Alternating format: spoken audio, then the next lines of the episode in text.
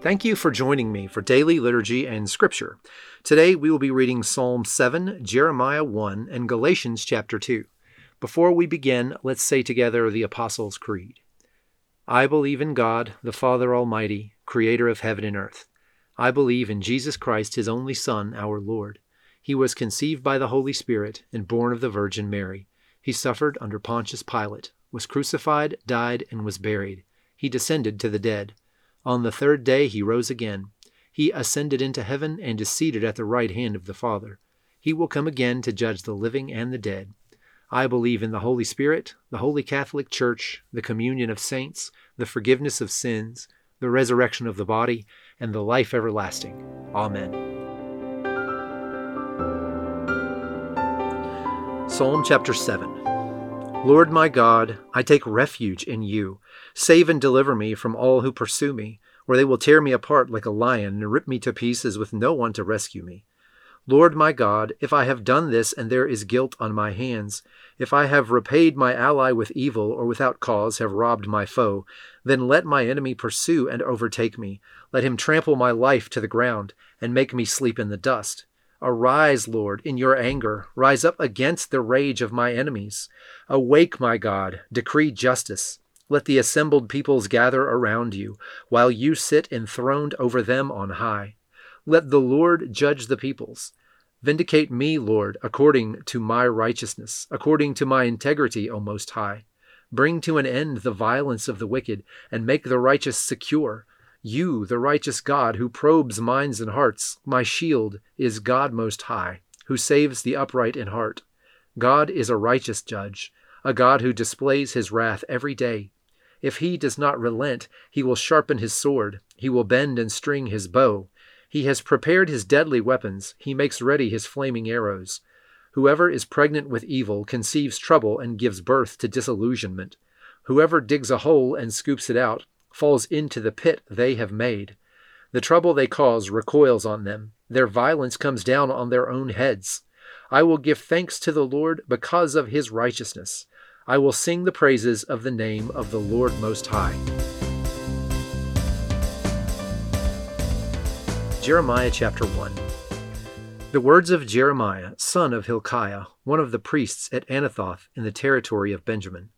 The word of the Lord came to him in the thirteenth year of the reign of Josiah, son of Amon, king of Judah, and through the reign of Jehoiakim, son of Josiah, king of Judah, down to the fifth month of the eleventh year of Zedekiah, son of Josiah, king of Judah, when the people of Jerusalem went into exile the word of the Lord came to me, saying, Before I formed you in the womb, I knew you.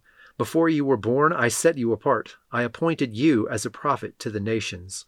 Alas, sovereign Lord, I said, I do not know how to speak. I am too young. But the Lord said to me, Do not say, I am too young. You must go to everyone I send you to, and say whatever I command you. Do not be afraid of them, for I am with you, and will rescue you, declares the Lord. Then the Lord reached out his hand and touched my mouth, and said to me, I have put my words in your mouth. See, today I appoint you over nations and kingdoms to uproot and tear down, to destroy and overthrow, to build and to plant. The word of the Lord came to me. What do you see, Jeremiah? I see the branch of an almond tree, I replied. The Lord said to me, You have seen correctly, for I am watching to see that my word is fulfilled. The word of the Lord came to me again. What do you see? I see a pot that is boiling, I answered. It is tilting toward us from the north. The Lord said to me, From the north disaster will be poured out on all who live in the land. I am about to summon all the peoples in the northern kingdoms, declares the Lord.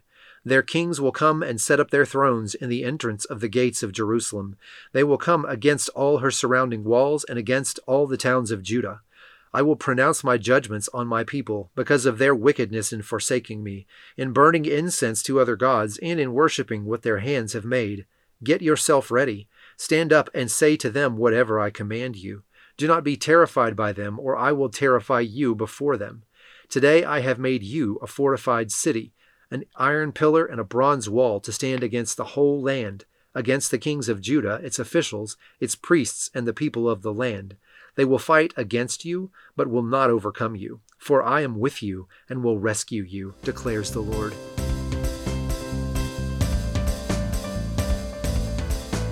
Galatians chapter 2. This is a letter from Paul to a church in Galatia.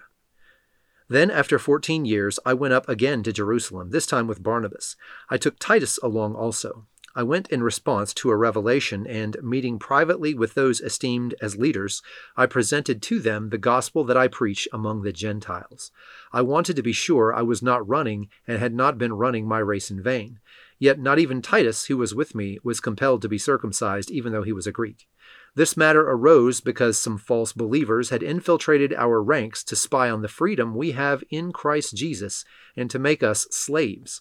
We did not give in to them for a moment, so that the truth of the gospel might be preserved for you. As for those who were held in high esteem, whatever they were makes no difference to me. God does not show favoritism. They added nothing to my message. On the contrary, they recognized that I had been entrusted with the task of preaching the gospel to the uncircumcised, just as Peter had been to the circumcised. For God, who was at work in Peter as an apostle to the circumcised, was also at work in me as an apostle to the Gentiles. James, Cephas, and John, those esteemed as pillars, gave me and Barnabas the right hand of fellowship when they recognized the grace given to me. They agreed that we should go to the Gentiles and they to the circumcised. All they asked was that we should continue to remember the poor, the very thing I have been eager to do all along.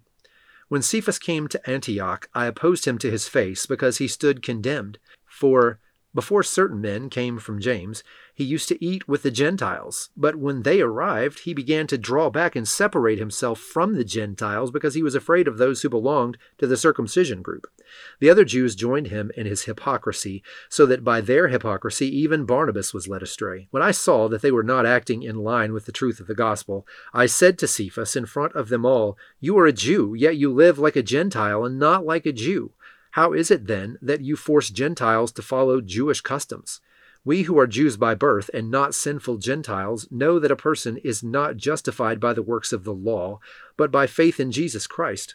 So we too have put our faith in Christ Jesus, that we may be justified by faith in Christ and not by the works of the law, because by the works of the law no one will be justified.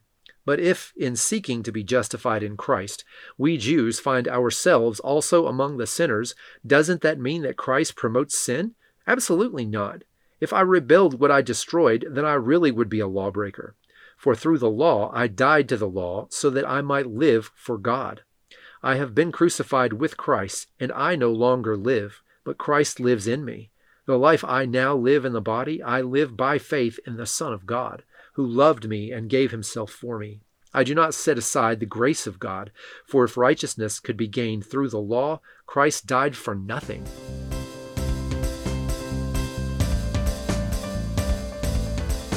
And now join me in the Lord's Prayer. Our Father, who art in heaven, hallowed be thy name. Thy kingdom come, thy will be done, on earth as it is in heaven. Give us this day our daily bread and forgive us our trespasses, as we forgive those who trespass against us.